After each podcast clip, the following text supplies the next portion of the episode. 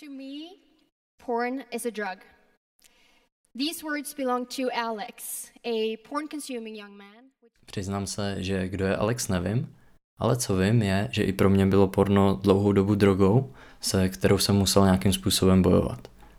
Zdravím teda všechny příznivce i odpůrce pornografie u tohohle dílu, na který jsem se hrozně těšil, až budu dělat, ale přiznám se, že to bude i velký výstup z mojí komfortní zóny. Každopádně mi to přijde jako hodně zajímavý a důležitý téma a rozhodl jsem se to udělat i přesto, že vím, že spousta z vás, především holek, tak to vůbec nepochopí. A ani to asi nemůže pochopit, co je na tom tak těžkého nekoukat se na porno nebo nemasturbovat.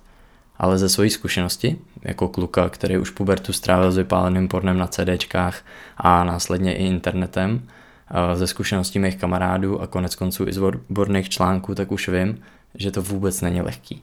Dokonce bych řekl, že je to i velká výzva, alespoň pro mě.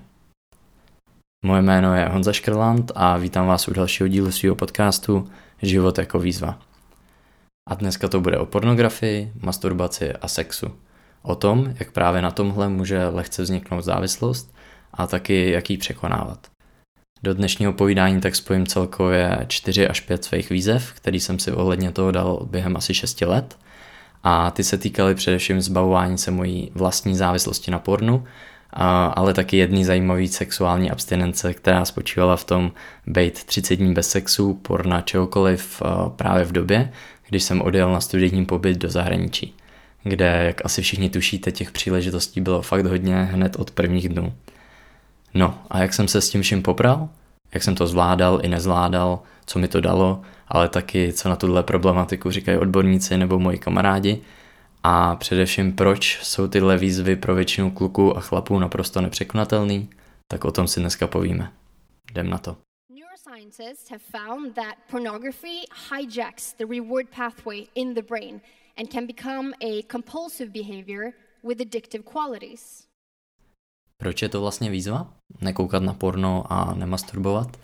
A proč na tom tak lehce může vzniknout závislost? No, u sexu tak to je jednoduchý.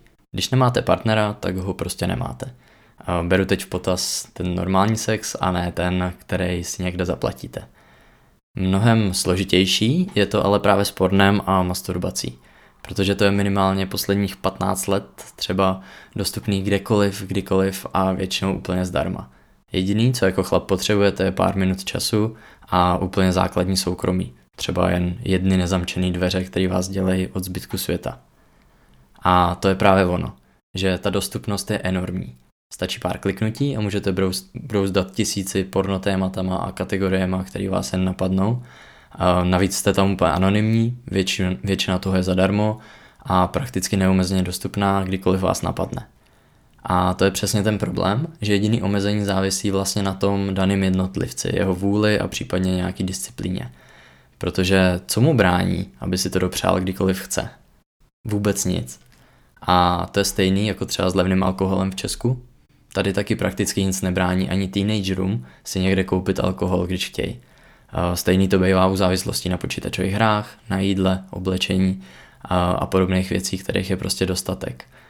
A na tom se podle mýho rychlo průzkumu shodují i odborníci, a že se z toho prostě může stát droga jako každá jiná.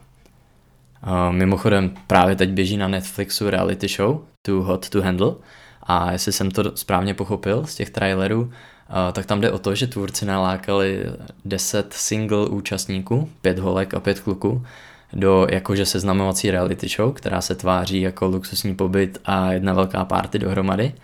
A záměrně tam vybrali takový typy, které jsou podle standardních měřítek pěkný, sexy, ale hlavně se nestydí a mají hrozně rádi sex a všechno okolo.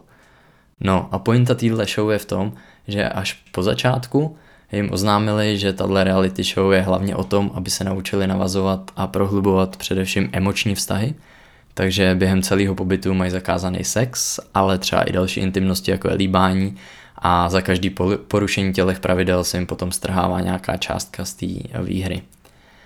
A samozřejmě to bude pravděpodobně celý o tom, jak tyhle mladí a sexy lidi, jak to nedávají, jak trpí, jak najednou zažívají něco, co doteď nezažili. A jasně, že to asi nebude úplně reprezentativní vzorek běžní populace, ale i tak to ukazuje jeden fakt, že odpírat si nějaký potěšení, na který jste zvyklí a který můžete mít lehce k dispozici, tak je poměrně náročný. A protože jenom trailery k tomu mají sledovanost v milionech, tak počítám, že by to nebylo lehký ani pro většinu těch lidí, kteří to sledují. A zejména pak pro tu mladou generaci, třeba do 20-25 let, která už vyrostla jednak um, v tom digitálním prostředí a jednak v době, kdy už to vůbec není žádný tabu. Uh, ať už sex samotný nebo uspokojení v jakýkoliv jiný podobě. Uh, pokud to teda někdo budete sledovat, tak mi dejte vědět, jaký to je. Uh, ale zpátky k té závislosti samotný. Stačí si do Google zadat závislost na sexu, závislost na pornu nebo pornozávislost a vyskočí na vás nejen články o tomhle tématu, ale na předních pozicích, a to mě zaujalo, eh, tak už jsou taky specializované weby, které se téhle problematice věnují. Třeba život na pornu CZ nebo ne pornu CZ a podobný. Takže když jsem se do toho začet, eh, tak jsem se dozvěděl, že závislost na pornu může vést až k poruchám erekce, depresím, ztrátě zaměstnání a třeba nemožnosti se uspokojit normálním pohlavním stykem. Eh, což je asi extrém. Eh, mnohem běžnější tak budou ty věci jako právě, že si snížíte nějakou sexuální citlivost, to znamená, že ten běžný sex eh, vás už prostě tolik nebaví, nezajímá vás, vaše partnerka třeba vás tolik nevzrušuje a není to s ní takový jako při sledování porna, nebo že to vede k nějakému oddalování se od toho svého protějšku ve vztahu a hlavně asi to, že to nedokážete úplně kontrolovat protože je to závislost jako každá jiná. To znamená, musíte neustále zvyšovat dávky, abyste dosáhli stejného pocitu uspokojení. Takže postupně tomu dáváte přednost před jinýma věcma a začínáte tím trávit i víc a víc času, který byste normálně trávili třeba svýma koníčkama. Hodně, hodně se tam řeší taky to, že ta závislost je samozřejmě individuální, jsou tam nějaký eh, k tomu aspekty, že se objeví pravděpodobně, eh, když k tomu máte nějaké dispozice, třeba psychické poruchy nebo jste vystaveni nadměrnému stresu, protože to porno nebo ta daná aktivita vám pak eh, zaručuje aspoň nějaký únik od té reality. Zase podobně jako třeba brouzdání na Facebookové zdi. Navíc vám masturbace vyplavuje dopamin, takže se cítíte potom líp a jako všechny závislosti, tak uh, taky začíná nenápadně. Nejdřív hlavně jako zábava, uh, jako něco nového třeba, a pak postupně minuty přerostou v desítky minut a třeba i hodiny denně a tahle činnost se pro vás stává jakože prioritou. A v těchto článcích a rozhovorech věnovaných tomuhle tématu, tak mě pak zaujalo hned několik věcí. Třeba, že mezi závislýma na pornu tak byl David Duchovny, to je takový ten divný týpek ze seriálu Akta X. A mě na tom zaujalo to, že byl závislý několik let a sám se toho prostě nezbavil. Nakonec se museli odborně léčit a trvalo mu docela dlouho, než se jako z toho dostal a než to i následně přiznal, vlastně co mu to všechno bralo, ať už v kariéře nebo v osobním životě. Zaujalo mě taky, že závislost na pornografii patří vedle gamblingu nebo závislostem na nakupování mezi nejčastější aktivity, v úzovkách teda aktivity. Co mě nepřekvapilo je, že v pornoprůmyslu se celosvětově točí asi přes 100 miliard dolarů ročně. To je hodně, ale mě pobavilo hlavně to, že třeba já, tak jsem zkouknul porna taky fakt hodně, ale myslím si, že nikdy jsem za něj neplatil. Vždycky jsem byl na nějakým tom fríčku. Co mě naopak rozesmutnilo, tak je, že stále víc eh, mladých mužů kolem 20 let trpí erektivní dysfunkcí, která je právě z největší pravděpodobností vyvolaná hlavně nadměrným sledováním porna, eh, což mi přijde fakt škoda v tomhle věku, kdy člověk eh, vlastně přichází vůbec na to, jak ten kvalitní sex dělat, nebo jak se k němu dostat, jaký to je. A co další překvapí asi většinu z vás, ale mě vůbec, tak bylo to, že průměrný věk, kdy je člověk první vystaven pornografii, tak je 11 let. I mean, I really think it's so important that we talk porn. We must include a critical discussion about porn in schools, in workplaces, in locker rooms, at home. A právě od brzkého věku bych taky rád začal ten svůj příběh, jak jsem se postupně dostal až do fáze, kdy jsem začal přemýšlet o tom, že by to mohl být problém.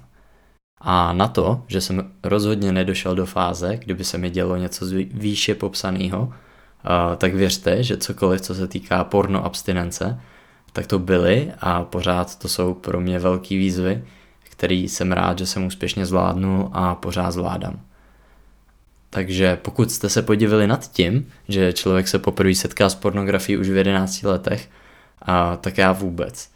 A myslím, že tak nějak to bylo i u mě, možná ještě dřív, už nevím, ale ten zájem o holky, sex a celkově o erotiku, tak ten si pamatuju snad už od školky, kdy jsem vlastně ještě vůbec nevěděl, o co go, ale hrozně mě to zajímalo. A jak jsem rost, tak se ten můj zájem jen prohluboval a samozřejmě s nějakým přechodem do puberty, tak se přidal i ten chtíč a všechny ty věci okolo. Takže tady je asi e, dobrý říct tu faktickou věc, že já byl už od puberty e, vždycky hodně sexuálně aktivní. Jsem hodně vizuálně vzrušivý, mám hrozně bujnou fantazii a asi není den nebo část dne, kdyby mě něco v souvislosti s erotikou nenapadlo. Takže jako správný chlap na sex myslím asi každých 7 minut, jak se, oblibou uvádí, jak se s oblibou uvádí v dámských magazínech. A samotný sex tak mě prostě zajímá, dobrý partnerský sex mě neuvěřitelně baví a považuji ho za jeden z pilířů zdravého vztahu. A ačkoliv jsem zjistil, že i bez toho se dá partnersky fungovat, tak je to pro mě tak důležitá věc, že vlastně žádný můj vztah by ani nevznik, kdyby tam tohle na začátku nefungovalo. A, takže i můj začátek puberty, třeba v těch 12 letech řekněme, ještě dlouho předtím, než jsem nějaký první sex vůbec měl, tak podle toho taky vypadal.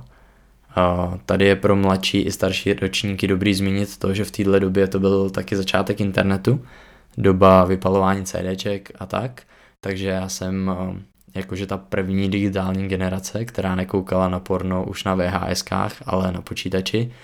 A, a ten počítač jsem měl ve svém pokoji kdykoliv dostupný. A takže si to asi dovedete představit. A vypadalo to tak, že jsme si s kamarádama šérovali CDčka s pornem. Většinou to někdo sehnal od starších sourozenců. Což teda znamenalo, že nebyl tenkrát takový výběr, Vlastně si vzpomínám, že na každý to porno, ať už to bylo z dnešního pohledu jakkoliv špatný a bizarní, tak jsem koukal třeba 50krát. Ale co se týče té tý dostupnosti, tak už tenkrát to nebyl problém sehnat a vlastně koukat, kdykoliv člověk chtěl a potřeboval. Jen pro zajímavost, asi první a asi nejvíc zlídnutý porno na CDčku, tak jsou u mě neskušený holčičky 4. Je to teda velký bizár z US, z nějakých devadesátek ale je to jediný péčko, co jsem si z téhle doby nechal a pořád ho někde mám skovaný a mám k němu asi velkou citovou hodnotu, takže pravděpodobně o něm budu vyprávět potom i svým vnoučatům a snad to ještě někde přehraju za pár let. No, pak postupně přišla doba internetu a free fota, free videa a jiných serverů, který byly zdarma a CDčka už nebyly moc potřeba, protože tím začal i ten zmíněný nekonečný výběr, kdy máte desítky kategorií a v nich každý den nový videa, takže to byl prostě tenkrát dream. A já si myslím, že teda v tomhle věku 13, 14, 15 a vejš, tak asi není nic divného, když tím jsou kluci absolutně posedlí, myslí na to pořád, ve všem to vidějí, pořád na to narážejí v nějakých konverzacích a tak. I když určitě ne všichni, ale aspoň já a ta moje tehdejší sociální bublina, tím myslím takový ty debilní namachrovaný frajírky z devítky na základce, nejčastěji ještě k tomu fotbalisty nebo hokejisty, protože ačkoliv už jsem já tenkrát měl zakázáno sportovat kvůli srdci, tak jsem pořád chodil do fotbalové třídy, takže tohle byla moje sociální bublina a tahle skupina lidí to tak měla, že na to prostě myslela pořád, bylo to hlavní téma těch našich povídání a tak. Co mi ale už tenkrát přišlo zajímavý, takže i když už jsem měl sex tenkrát, ačkoliv kvalitativně uměrný třeba těm 15 letům, tak jsem to nutkání pouštět si porno měl pořád. Nikam to prostě nezmizelo. A, a zase, když je vaší jedinou povinností škola, tak volného času máte prostě hodně. Takže já vím, že i když jsem třeba věděl, že večer se uvidím se svojí dívkou a budeme mít sex, tak jsem si stejně to porno pustil. Stejně tak, když jsem třeba přijel od ní a najednou jsem neměl co dělat. Co jsem udělal? Pustil jsem si porno a masturboval jsem. A vím, že už tenkrát mi to přišlo zajímavý, že já najednou mám ten sex, to, po čem jsem celý ty roky toužil, ale stejně mi to nestačí. Že, že stejně pořád surfuju tím internetem a hledám to něco, něco zajímavějšího, něco lepšího a přišlo mi taky zajímavý, že čím víc jsem toho viděl a čím častěji na to koukám, tak tím těžší je pak na to něco narazit. Uh, to je to zvyšování těch dávek, o kterém jsem mluvil. Že to, co mi přišlo ještě před půl rokem naprosto úžasný, uh, tak teď už to se mnou ani nehlo a potřeboval jsem nový a nový podněty. Uh, už tenkrát jsem to sledoval, ale nemyslím si, že bych to považoval za nějaký problém. Měli to tak všichni moji kamarádi, moji cool kamarádi, že koukat na porno bylo přece super a že se to dělá jako pořád. A navíc v pubertě jsem měl samozřejmě úplně jiné věci k řešení, než si všímat nějaký lehký závislosti, že jo. A, a tak jsem takhle promasturboval u porna pěkných pár let. A koukal jsem na porno, když jsem se nudil, a, takže jsem tím zabíjel čas, taky jsem tím prokrastinoval, koukal jsem, když jsem byl nasraný kvůli něčemu, tak abych zase zrelaxoval, a když jsem byl ve stresu, tak abych zase na to zapomněl, abych si ulevil, když jsem eh, měl něco dělat, do čeho se mi třeba nechtělo, nebo, nebo naopak eh, jsem se koukal na porno za odměnu, když jsem to konečně udělal, typicky to bylo něco do školy nebo tak. Koukal jsem na porno před spaním, aby se mi líp usínalo, což dělám teda i dodnes, a pak při dalších asi tisíci příležitostech. A to nezávisle na tom, jestli jsem měl partnerku a sex nebo ne, prostě jsem to dělal. Jediná přímá úměra tam byl vždycky volný čas, když jsem ho neměl, když nebyla příležitost, tak jsem třeba na to myslel a chtěl a říkal jsem si, Ježíši, až bude čas, ale prostě to nešlo, takže nic. Pár dní, někdy i týden v pohodě. Ale jakmile jsem neměl co dělat, jakože jsem byl třeba nemocný a musel jsem být celý dny zavřený doma, ale i třeba jen když jsem měl hodinku, než někam jdu a nevěděl jsem, jak ji vyplnit, tak jsem si prostě pustil porno a koukal jednou denně, dvakrát denně, někdy i třikrát denně.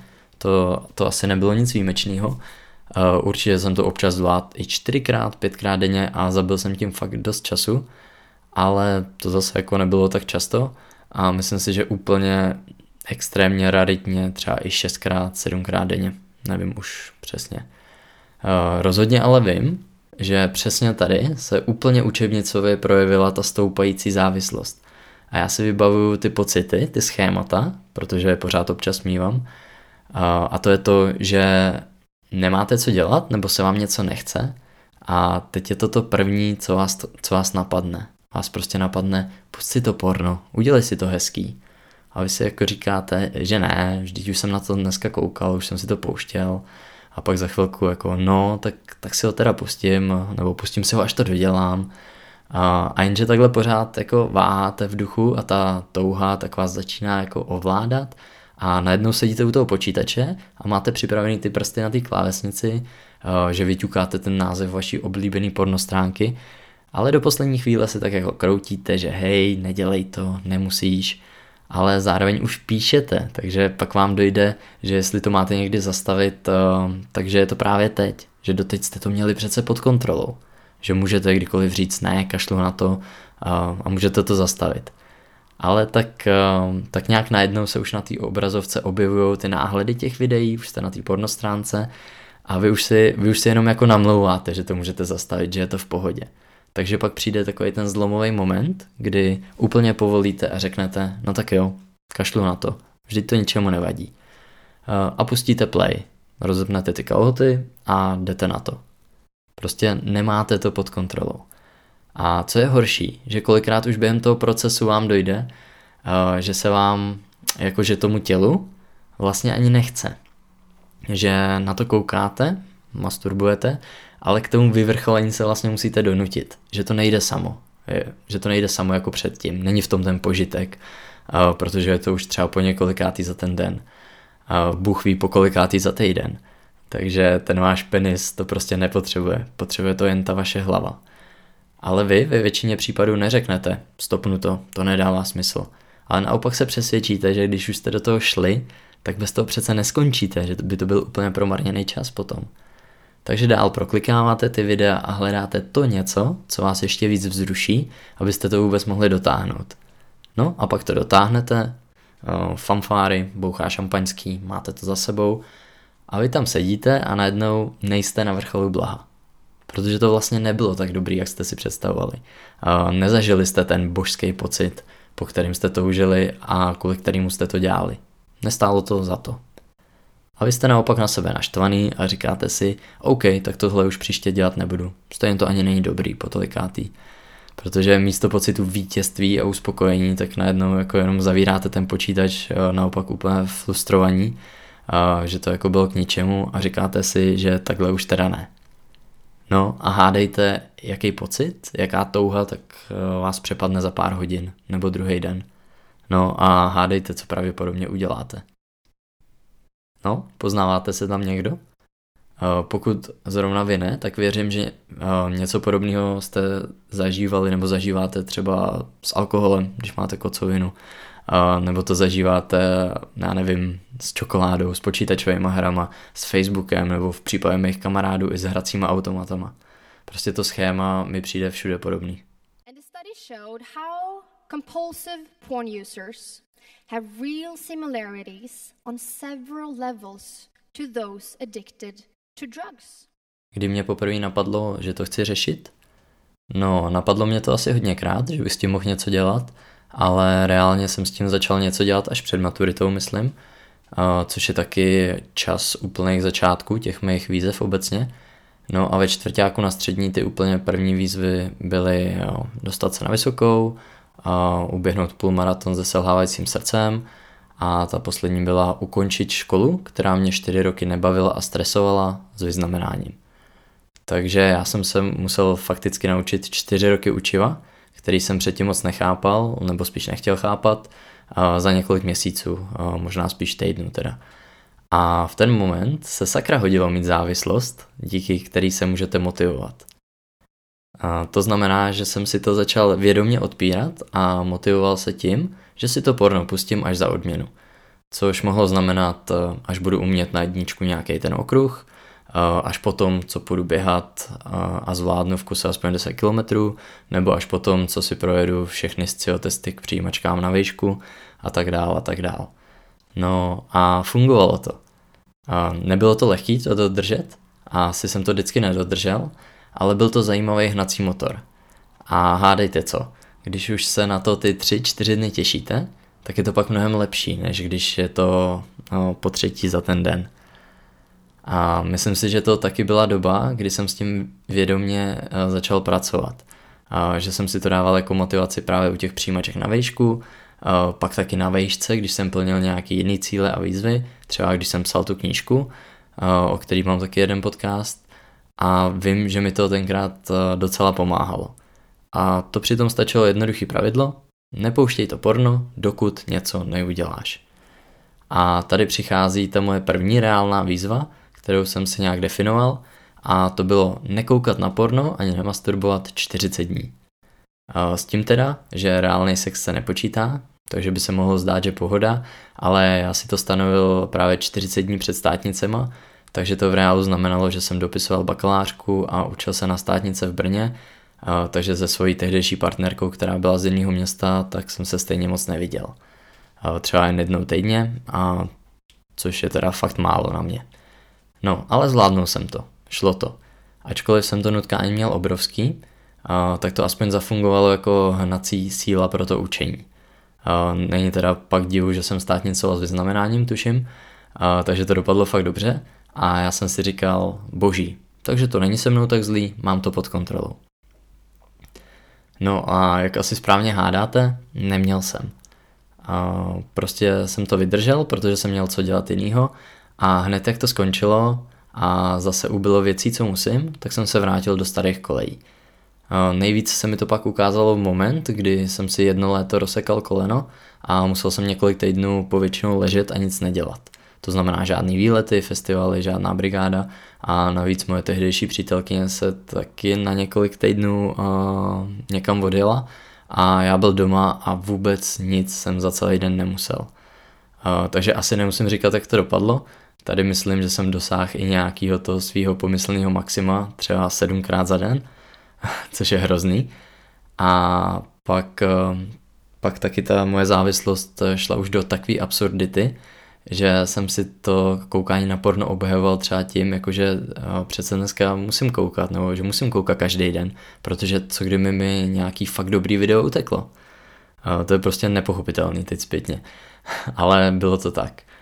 Takže já jsem si řekl, že je to fakt problém, nebo přiznal jsem si, že je to fakt problém a řekl jsem si, že to chci řešit. V té době jak jinak, než nějakou výzvou. Takže jsem si řekl, že minimálně 14 dní vydržím bez porna a masturbace. Do toho jsem, myslím, rozepsal zase nějakou knížku, abych měl co dělat a hodně jsem koukal na Game of Thrones, na hru o trůny. I tak, protože bylo léto, nádherný počasí a vlastně mi padala jedna naplánovaná akce za druhou, tak já jsem byl fakt frustro, frustrovaný, smutný, plný takový nicoty, že nic nemůžu. No a jak už jsem říkal, přesně v takových chvílích většina závislých otvírá to porno a jde si ulevit. Takže já si pamatuju, že ty první 3, 4, 5 dní, tak to bylo fakt peklo a byl jsem neuvěřitelně nadržený, úplně šílený, prostě jsem potřeboval tu svoji dávku a hrozně jsem se musel držet, abych to vydržel. Každopádně cca po týdnu, tak to trochu opadlo a bylo to lepší. Jenže já jsem byl pořád zavřený doma a naštvaný, že nemůžu nic dělat, takže jsem začal spochybňovat ne to, že to zvládnu, ale vůbec smysl toho, proč to dělám. Najednou mi to nedávalo smysl, vnímal jsem to akorát tak, že jsem se připravil o jednu z věcí, která mi od té v úvozovkách deprese pomáhala. A tak jsem se na to asi po 9-10 dnech vykašlal s tím, že si to dám ve vhodnější dobu. E, byla to teda blbá výmluva, fakticky to znamená, že jsem to nedal, že jsem tuhle výzvu jako nedodržel, což je sice na ale zároveň jsem se díky tomu rozhodl tu výzvu upravit na něco, co mi pak dalo ve vhodnější čas mnohem víc než tohle. A to je taky důležitý, ten správný timing a ten správný smysl. Někdy prostě není vhodný čas eh, na nějakou výzvu nebo na to jako něco dělat eh, přes moc a v ten moment je dobrý to jako ukončit, upravit, eh, prostě s tím něco udělat. A vlastně i díky tomuhle tak vznikla za mě pořád moje nejintenzivnější výzva v životě, vydržet 30 dní bez sexu na studijním pobytu v zahraničí. Protože tam to byla doslova moje osobní reality show Too Sexy to Handle It. I think you would agree with me that we definitely have a challenge here, right? Určitě u téhle výzvy fér říct, že já jsem tam tenkrát odjížděl bohužel tak nějak na půl rozejtej i nerozejtej ze svojí tehdejší přítelkyní a to jenom proto, že jsem byl prostě debil a neuměl jsem mi jasně říct, co chci. Mentálně jsem tam ale odjížděl, že si to prostě jedu maximálně užít a že jsem jakože single. Což mě jako zpětně hodně mrzí. Bylo to dost hnusný ode mě, ale hold to tak bylo. Tenkrát jsem byl morálně ještě trošku jinde a teď už s tím nic nenadělám. No, ono to ale reálně tam každému bylo stejně úplně jedno, jak to kdo má. Protože jestli jste někdy jeli na Erasmus nebo na jiný studijní pobyt, tak víte, že tam je to úplně jiný svět.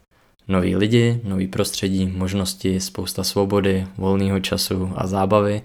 A, a protože to je jediný, co tam musíte reálně řešit, je jen pár hodin denně škola a jinak je to, aspoň teda ve východních a jižních státech, jedna velká party a na těch party prostě padají všechny zábrany, protože najednou vás tam nikdo nezná, nikdo vás nekontroluje. Prostě cokoliv se stane tam, tak tam i zůstane. Protože kdo by to sakra vašemu okolí doma řekl? Jedině vy sami. A podle toho to tam taky vypadalo. Když na to přišlo a alkohol v tomhle případě dost pomáhal, tak ty zábrany padaly velice rychle a skoro nikdo neřešil, jestli ten druhý má doma nějakého partnera nebo ne výčitky svědomí se tam nechávaly tak nějak na pozdějc. A do tohle jsem tam odjížděl já s tou svojí 30-denní výzvou. Mě bylo tenkrát 22 let, měl jsem zrovna krevní sraženinu v srdci, která se mohla kdykoliv uvolnit do mozku a jel jsem si to tam prostě užít na maximum, i kdyby mě to mělo zabít. A, a já jsem teda dopředu tušil, že to bude trošku jízda, co se týče té tý nadrženosti a možností, ale právě proto mi to dávalo smysl, proto to pro mě byla tak velká výzva a proto jsem to tak moc chtěl dát. Chtěl jsem si prostě dokázat, že to mám pod kontrolou za všech okolností a že mám na to to zvládnout. No, ale popravdě takovou jízdu jsem nečekal a kdybych to měl zhrnout, tak klasicky ty první tři až čtyři dny tak pro mě byly úplně nejhorší. Plus jsem přijel do prostředí, kde jsem denně potkával nový a nový holky z celé Evropy a věřte mi, že většina z nich um, jako byla pěkných, zajímavých, docela i chytrých a až na výjimky, tak si to tam přijeli stejně jako já, hlavně užít. A ta atmosféra, do které jsme všichni přijeli, to znamená poznávání nových lidí, spoustu volného času, odpoledne strávený na pláži, párty na bytech a na kolejích, alkohol, tak eh, to všechny nás úplně pohltilo a ta atmosféra, tak ta byla úplně elektrizující a přes všechny ty feromony, hormony a nadrženost a bylo fakt těžké udržet si chladnou hlavu a nějaký racionální rozhodnutí nebo rozhodování. A bylo to tam naprosto jedinečný. Vím, že tohle už v životě znova nezažiju, že nemám šanci to znova zažít. A do toho jsem tam prostě já bojoval sám se sebou a ze svojí výzvou. A nekecám, jen během prvních 14 dní jsem tam odmít tolik sexu, jak nikdy v životě. Někdy to bylo jenom o tom, že v nějaký moment jsem prostě neudělal ten krok, který by třeba po tancování nebo líbání vedl k něčemu dalšímu. A někdy jsem vyloženě utek těm holkám z postele s tím, že mazlení je fajn, ale já mám svoji vízu.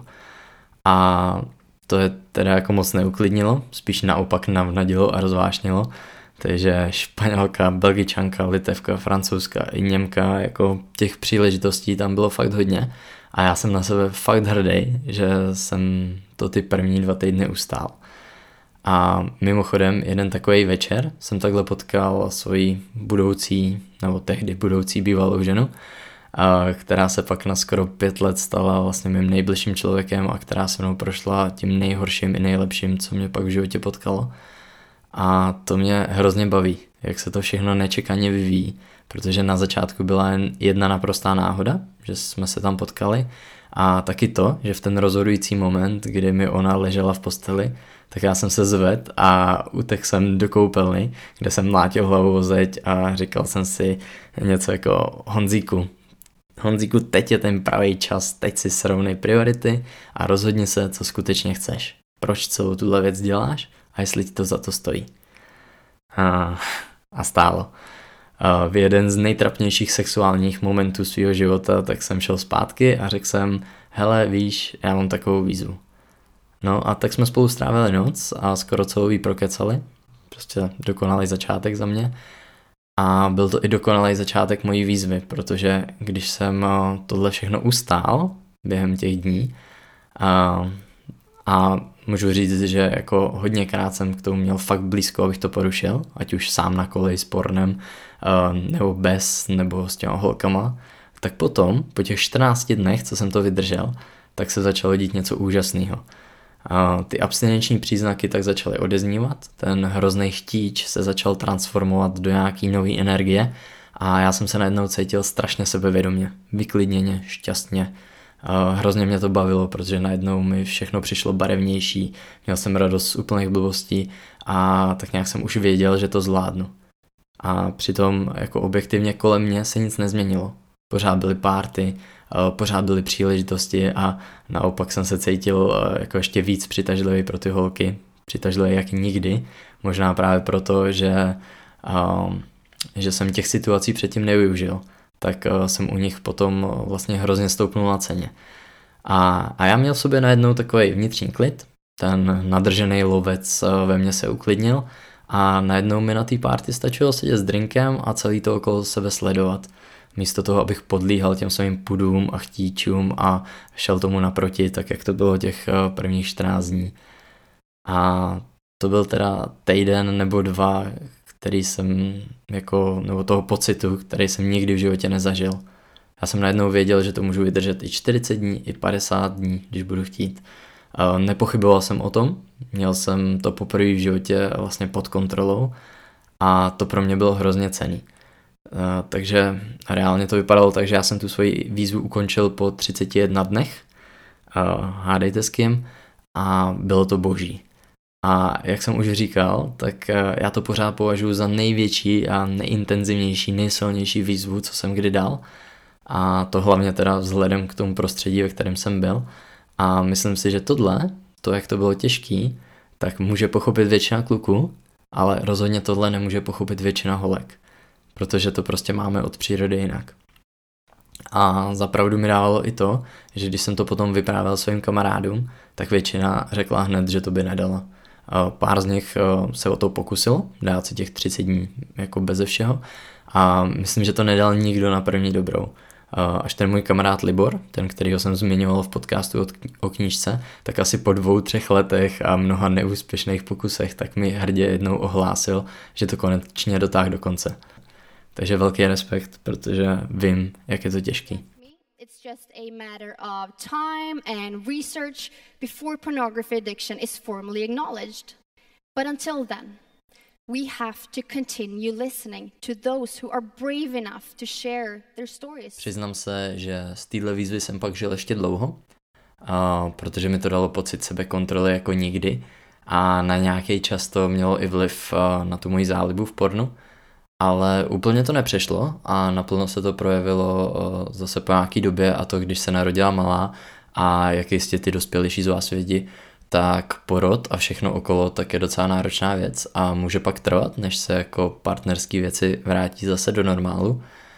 No a se mnou to teda zase začalo mávat, byl jsem prostě nervózní, cítil jsem, že to zase nemám pod kontrolou a protože jsem nechtěl skončit jako chlap, který uh, se ve vedlejší místnosti kouká na porno, zatímco jeho žena uspává a stará se o malou, tak jsem si řekl, že se to chci zbavit jednou provždy a naordinoval jsem si čtyři dlouhý měsíce bez porna. Ten průběh byl přesně takový jako vždycky, totální absťák. První dny a týdny, tak to bylo hrozný, byl jsem nervózní, šílený, loudil jsem úplně zoufale cokoliv po svojí ženě a ona se mi hrozně smála a ještě psala mým kamarádům, ať mi pošlou nějaký dobrý porno a rozmluví mi to, že je to se mnou k nevydržení. A to měla pravdu samozřejmě. Ale ačkoliv kamarádi, zejména jeden, takže díky Radánku, a tak mi posílali hodně materiálu, hodně asi dobrýho materiálu, a tak jsem žádný ten odkaz na ty jejich porna neotevřel a vydržel jsem to všechno nutkání. A zhruba po prvním měsíci a půl tak jsem se opět dostal do takového toho vyklidněného stavu, kdy jsem věděl, že už to dám, že to mám pod kontrolou. A ty poslední dva měsíce už to pro mě byla taková realita, že mě vlastně už ani nenapadlo, abych si pustil to porno.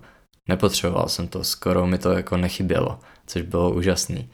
Ale zase, jak jsem se blížil eh, k tomu konci, jak se blížil ten konec toho čtvrtého měsíce, tak eh, mě začalo napadat, eh, co vlastně bude potom, až ta moje výzva skončí. Co se potom bude dít. Jako slavnostně si udělám hezký večer a projedu několik videí a bude to fajn. A pak zase za pár dní znova a znova a zase vlastně budu tam, kde jsem byl. To asi není OK, ne?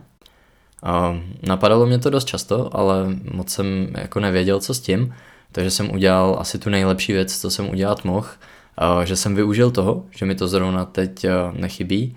A tak když už i ta výzva skončila, tak jsem prostě pokračoval a ještě možná dva, tři týdny jsem byl v tom samém režimu, než jsem si jako srovnal v hlavě, co od toho vlastně chci. Protože to, co jsem chtěl, tak bylo abych se nevrátil do starých kolejí. Takže hádáte správně, vznikla z toho nová výzva, tentokrát uh, skoro roční, kdy jsem si stanovil pravidlo, že se na porno podívám maximálně dvakrát za měsíc. Což je teda málo mimochodem. Kdyby to nějaký holky chtěli rozporovat, tak ať si naordinujou, že jen dvakrát za měsíc si můžu dopřát čokoládu nebo cokoliv sladkého, na čem ujíždějí, nebo třeba dobrý kafe. Schválně, jak jim to půjde. Je to těžký, ale rozhodně ne nemožný. A, a tak jsem to prostě dal. Nějak. Ne celých 12 měsíců, ukončil jsem to po nějakých deseti, kdy jsem jako usoudil, že už mi to přesně dalo to, co jsem od toho čekal a tak jsem to jako ukončil s tím pocitem, že jsem to zvládnul. No a jak jsem poznal, že jsem to zvládnul, uh, asi tak, uh, že jsem cítil, že nad tím uh, mám kontrolu protože ta poslední výzva, nebo cítím to pořád, že nad tím mám kontrolu, protože ta poslední výzva byla tak dlouhá a taky tak dobře nastavená, dvakrát za měsíc, že díky tomu to teď dokážu mít mnohem víc pod kontrolou. Mnohem vědoměji rozeznávám, kdy to skutečně chci udělat a kdy naopak jen podlíhám nějakému tomu chtíči, kdy tím zaplácávám nudu nebo utíkám před problémama a to je super pocit, mít svoji závislost pod kontrolou. Nezbavil jsem se toho, pořád to tam je a vždycky to tam bude. Bože, vždyť já jsem na tom jako vyrost, vyrost jsem na pornu a vždycky se na ně budu chtít z různých důvodů koukat. Ale je dobrý, že už navždycky vím, jak s tím pracovat, když to přesáhne určitou mez. už vím, jak to identifikovat, když mě to zase začne ovládat a už vím, jak tu energii využít uh, ve svůj prospěch a místo toho, uh, abych ji při sledování nějaký uhekaný špatný herečky, tak jako pouštěl někam jinam. A líp teď zvládám si myslím jako svý tužby obecně a třeba i některý druhy nálad. Řekl bych, že mi to prostě dalo víc svobody a udělalo to sporna zase na nějakou dobu věc, kterou si můžu dopřát a bude to fajn, ale nemusím. Je to moje volba. A to je pro mě hrozně cený. Zároveň jsem měl pocit, e, že je to taky v mém okolí hrozně vzácný, a tak jsem vytvořil pro svý kamarády a známý takový mini dotazníček o pornu, kde se mohli anonymně podělit o to, jak to s tímhle nešvarem mají právě oni. Protože opět, kdykoliv já jsem tuhle výzvu zmínil ve své sociální bublině, tak holky povětšinou nechápali, co je na tom tak těžkého, a kluci nechápali, jak jsem to mohl vydržet. Zmiňovali třeba to, že sami vědí, že to nemají pod kontrolou, štve je to, ale prostě nemůžou jinak a neví, co s tím dělat.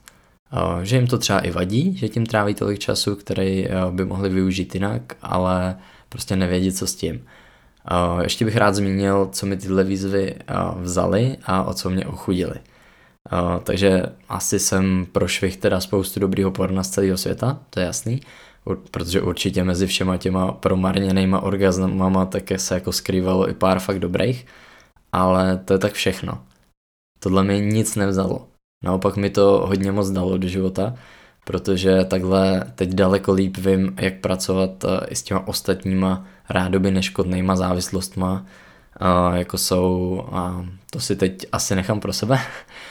A co se týče třeba té tý výzvy se sexem, a myslím si, že to mi taky nakonec nic nevzalo, protože ten sex s těma přeopelejma buchtama tak by prostě nebyl dobrý. Nebo aspoň já jsem zatím žádný fakt dobrý one night stand eh, nezažil. Mnohem lepší je pro mě ten partnerský sex, když toho člověka dobře znám, když se tam vybuduje nějaká ta intimita a důvěra jako postupně a to pak, to pak prostě stojí za to. unlimited access to physically, verbally aggressive material that clearly has an impact on our attitudes, relationships, sexuality, intimacy, possibly even causing addiction. Takže jak dopad dotazník? Já jsem měl dva, jeden pro kluky a jeden pro holky. Počet respondentů, tak ten byl jako nižší desítky, takže to neuvádím nějak v procentech, ale zase to bylo s hodně upřímnýma odpověďma, což cením. A kluci ty mě moc nepřekvapili. Nejčastější odpověď byla, že koukají na porno dvakrát až třikrát týdně, někdy i víc. A většina z nich odpovídala, že by bez porna vydrželi maximálně jeden až dva týdny. Ty odvážnější pak řekli měsíc, když by třeba byli dostatečně zaměstnaný, zmiňovali práci, sex s partnerkou a tak. Na otázku, jestli koukají por, na porno, i když mají pravidelný sex, tak většina z nich odpověděla, že jo. A dost mě teda překvapilo, jak moc byly různé odpovědi na otázku, proč koukají na porno a co jim to dává.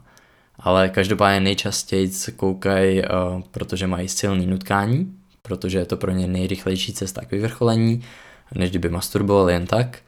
A protože třeba chtějí zrelaxovat, vypnout hlavu a uspokojit si nějaký touhy, které v běžném životě nemají.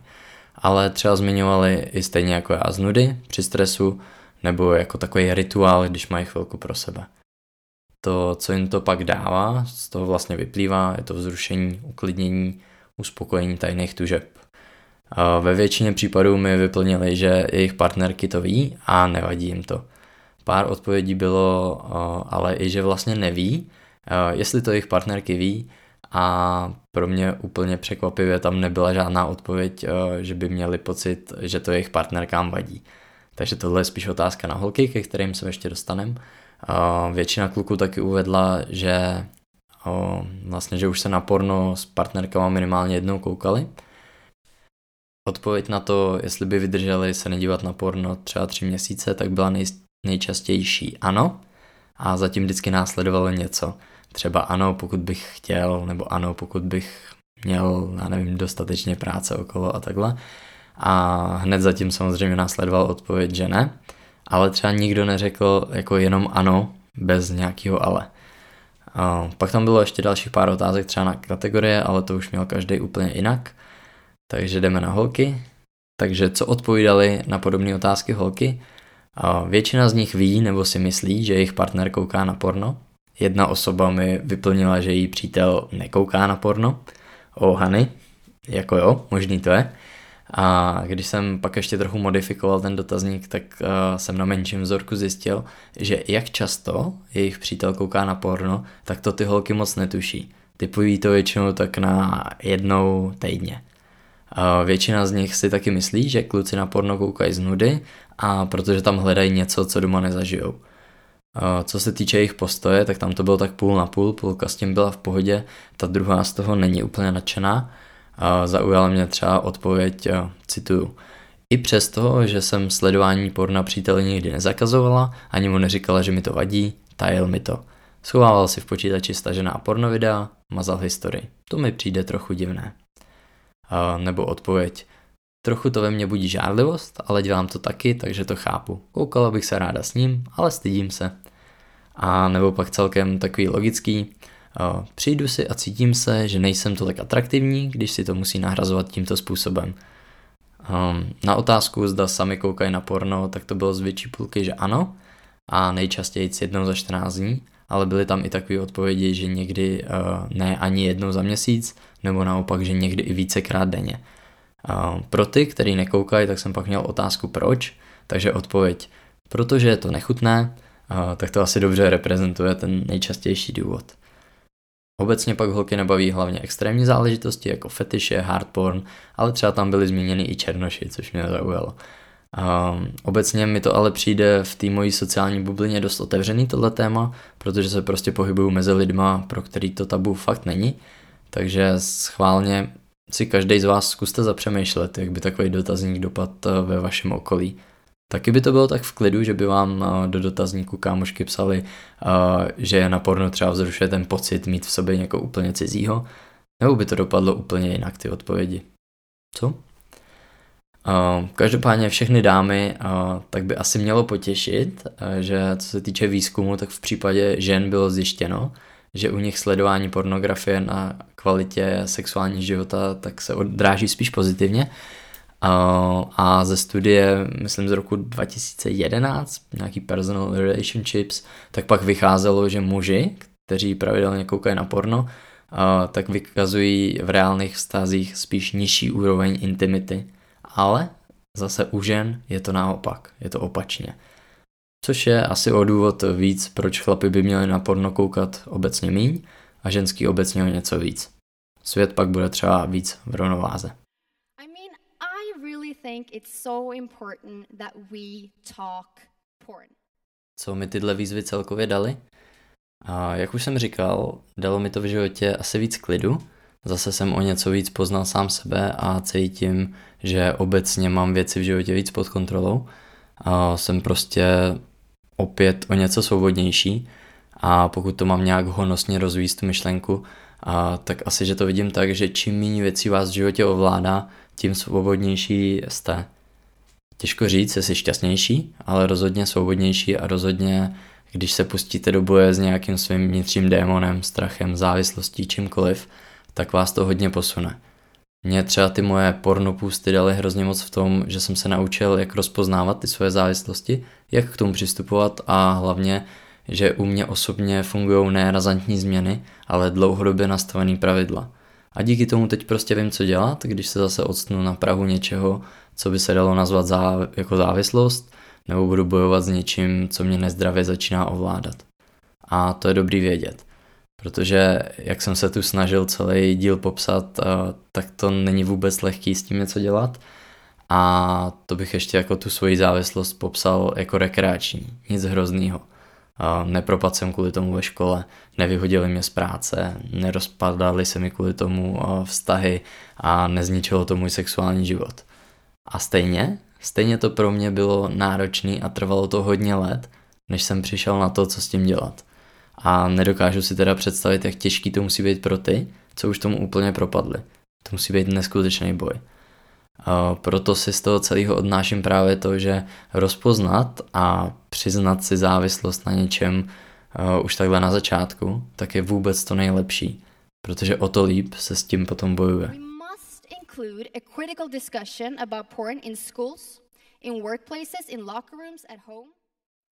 Co říct závěrem? Mně napadá asi jen, že porno tak může být dobrý sluha, ale zlej pán. Záleží na každém z nás. Že je to konec konců jako s každou jinou závislostí a že asi nejde úplně jednoduše říct, kdy je to ještě dobrý a kdy už je to špatný. Je to prostě o tom uvědomit si, kdy už to nemáte pod kontrolou. Což může být problém hlavně pro ty mladí lidi, kteří vyrůstají už hlavně v tom digitálu a obecně pak pro děti, protože ty ještě prostě neumějí tolik pracovat s tou svojí psychikou a závislostma. Vůbec jsou na začátku navazování nějakých vztahových a sexuálních zkušeností. A tak kromě toho, že tomu můžou snadněji propadnout, tak tam je ještě ten aspekt očekávání a toho, co je a není normální. Zkrátka můžeme to hodně zkreslit pohled na to, jak má ten sex vlastně vypadat. Vy to, že pornoherečka je jakože hned svolná na cokoliv, je hodně submisivní, vzrušená po celou dobu aktu, hodně u toho křičí a tak podobně. A to může být celkem kámen úrazu, že ty děcka nic jiného neznají a ve škole a pravděpodobně ani doma, tak se o tomhle prostě moc nebaví. A pak vzniká právě celá řada těch problémů, který jsem tady nastínil na začátku a který jsou pak dopodrobna rozebraný na těch specializovaných webech. A, takže lidi, zejména vy, dospělí, vy rodiče a vy, co jste třeba starší sourozenci, buďte sexuálně otevření. Bavte se o tomhle tématu normálně i s mladýma dětskama a to proto, ať ten jejich jediný náhled do sexuálního života nemají eh, jen z té pornografie nebo z nějakých bravíček a tak. A pokud se třeba stydíte, tak bych určitě doporučil jim pustit jeden podcast, který se jmenuje Vyhonit ďábla, který je vlastně o tom, že dvě mladé holky se tam baví o různých tématech kolem sexu.